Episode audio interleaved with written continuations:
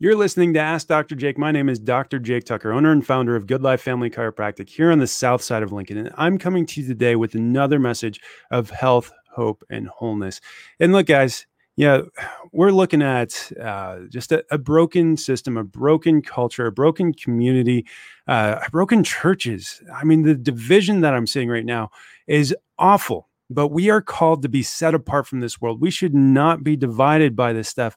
We need to be united as a body of Christ, but we also have to be different. We have to be different in the way that we think. And as a doctor, as a healthcare provider, you know, my job is to teach you guys what it means to be healthy and then how to get there. Your job is to then apply those messages. And remember, if you've heard my story before, I was a pastor. I've told people how to change their lives for the better since I graduated undergrad. I've been teaching people, you know, the fullness of life that we can have in Christ. But God called me out of the ministry and he called me into healthcare because one of the biggest interferences we have in the expression of the fullness of the potential of our lives is actually in our health. And really, I am sick and tired, and God's sick and tired of his people being sick and tired. And so if you likewise are sick and tired of being sick and tired, then pick up your phone right now and just send me a text, 531-289-7100, and just say, I'm sick and tired. And I will respond personally, and I will make sure that you get all the resources that you need, including a 50% discount off of your first 2 visits to our office. Because what I want to do today and what I want to do every day is make sure that God's people have everything that they need in order to be healthy. And so that starts, number one, with understanding the epidemic that we're in. And no, I'm not talking about COVID-19. I'm talking about our healthcare system before anything regarding COVID ever happened. You look at the numbers, just look at these numbers from 2017, the United States. So this is the World Health Organization report. They were reporting on all the healthcare systems of the world. And so if you're watching on Facebook, facebook.com/AskDrJake, you can have access to this report. Take a screenshot, whatever. I just want to show you these numbers because when you look at this, we spend the most money on healthcare out of every other country in the world. We're number one, and the average cost per person was $11,000 in 2017. $11,000 out of your pocket going to your healthcare expenses. And I know some of you are sitting there and being like, oh, I didn't spend that. And others of you are sitting there and being like, oh yeah, I spent that and then some. And in fact, we just had an episode with Ezekiel, my youngest, just last week, 3 weeks ago, where he almost died. And we hit about 10 times that number. The averages don't tell the whole picture. If you look at anyone over the age of 65, that number jumps to $25,000 per person every single year spent. And that's been going up every single year. It's healthcare costs. Now, that's what that equals out to is about 1/5 of our gross domestic product that we're spending on healthcare costs. But that's a misnomer because even though we have the best access to the best doctors in the world, we take the most medication. In fact, as 5% of the world's population, we take 74% of the world's prescription drugs, 80% of the world's painkillers, and 90% of the world's psychotropic medications. If access to hospitals, medicines, medications, and drugs, and therapies, and therapists, and all this stuff that makes up what should be considered the best healthcare system in the world was the answer to being healthy, we should rank number one in healthcare performance. But when you compare our performance to the rest of the world, we come in abysmally. Now, granted, we know scientifically that the potential life expectancy that we should expect is around 120 years. That's what God said in scripture. And that's what Harvard found when they were studying our genetics, that we should be living to about 120 years without sickness or disease. Kind of like Moses in the Old Testament. He lived to be about 130 and he lived with vigor and energy and purpose until the end of his life. If Moses was alive today, he would be expected to be somewhere in a nursing home taking an average of at least 11 different medications, not at all performing anything in his church or leading the people of Israel out of Egypt. Like that wouldn't happen because our elderly are so sick because of a lifestyle lived. When you look at the statistics on what creates our chronic disease load, our chronic disease burden, less than 5% of it is due to genetics.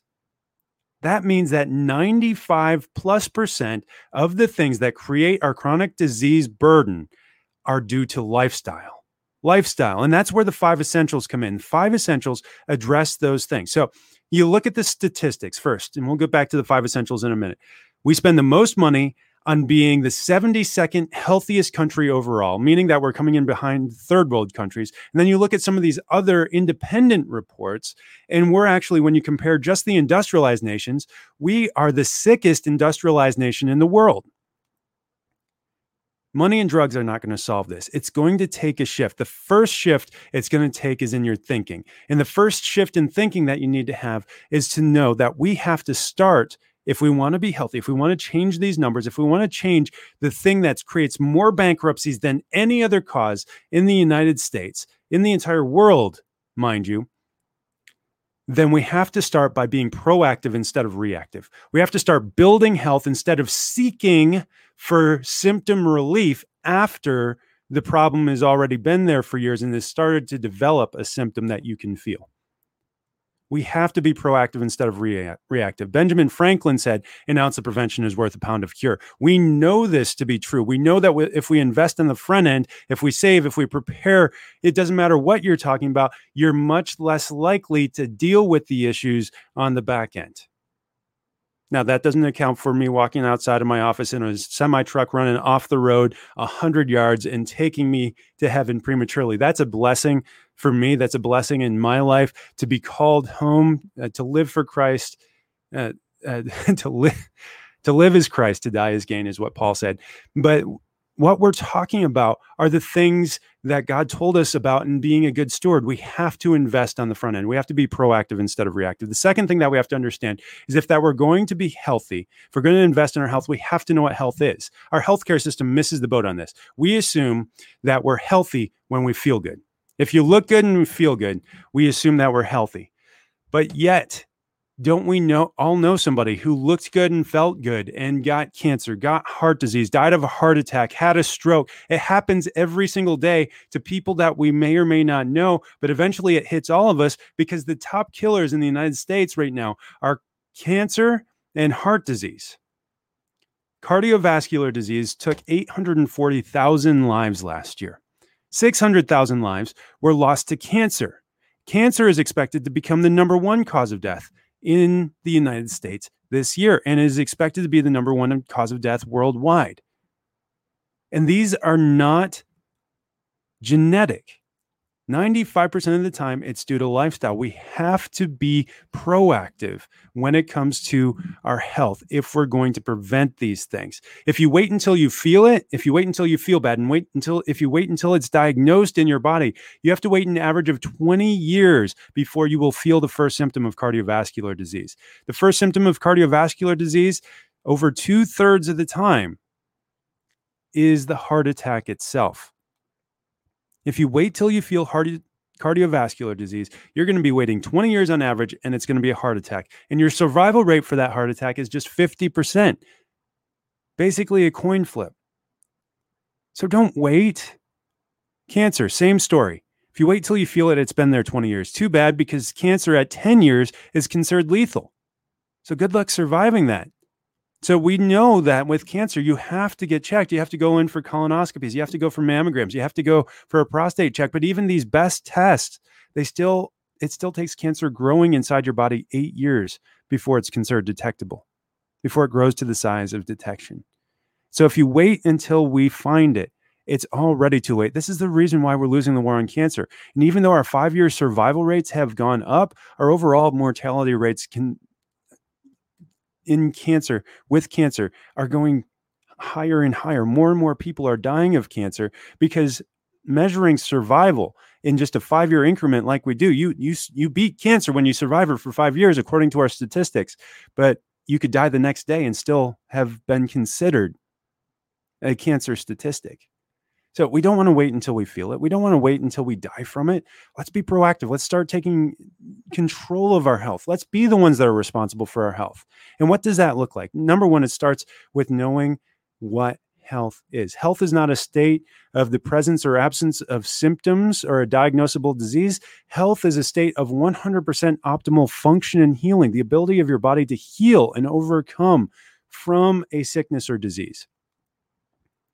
And this goes across all aspects of life, mental, emotional, physical, and I would say, even though the World Health Organization leaves it out, spiritual as well. When there's decreased function in any of those areas, you manifest the symptoms of that dysfunction. The problem is that if you wait until you feel those symptoms of dysfunction, you have to wait an average of 20 years because it requires a 40% decrease in function. Now that can happen in an instant, right? You break a bone, you feel that instantaneously. You have a car accident, you feel that instantaneously when the whiplash starts tearing through muscles, ligaments, and tendons. But if you're talking about something like cardiovascular disease, if you're talking about something like a herniated low disc, that takes years to develop. And it starts with just one thing.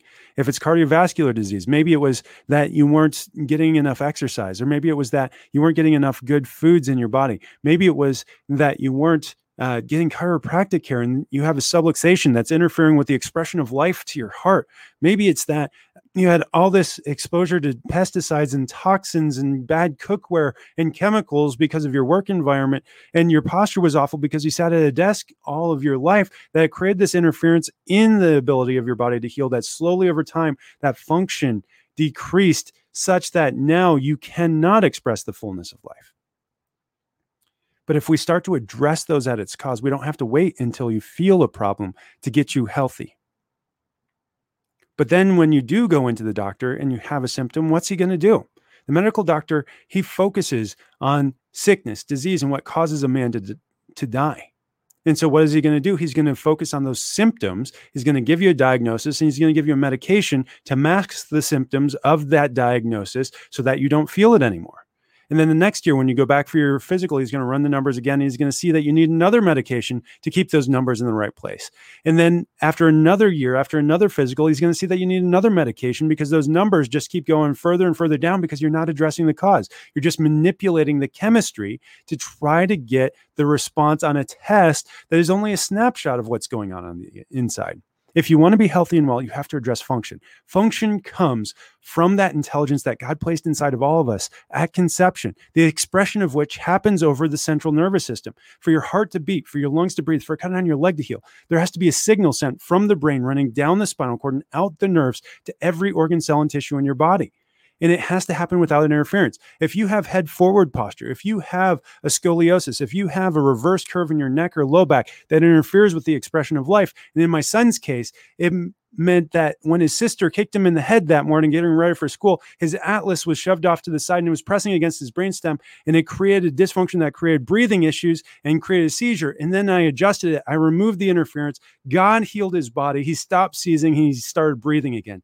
That's the change I want for you. So if you're ready to make a change, text my office right now, 531-289-7100. I'll see you again tomorrow for another episode of Ask Dr. Jake.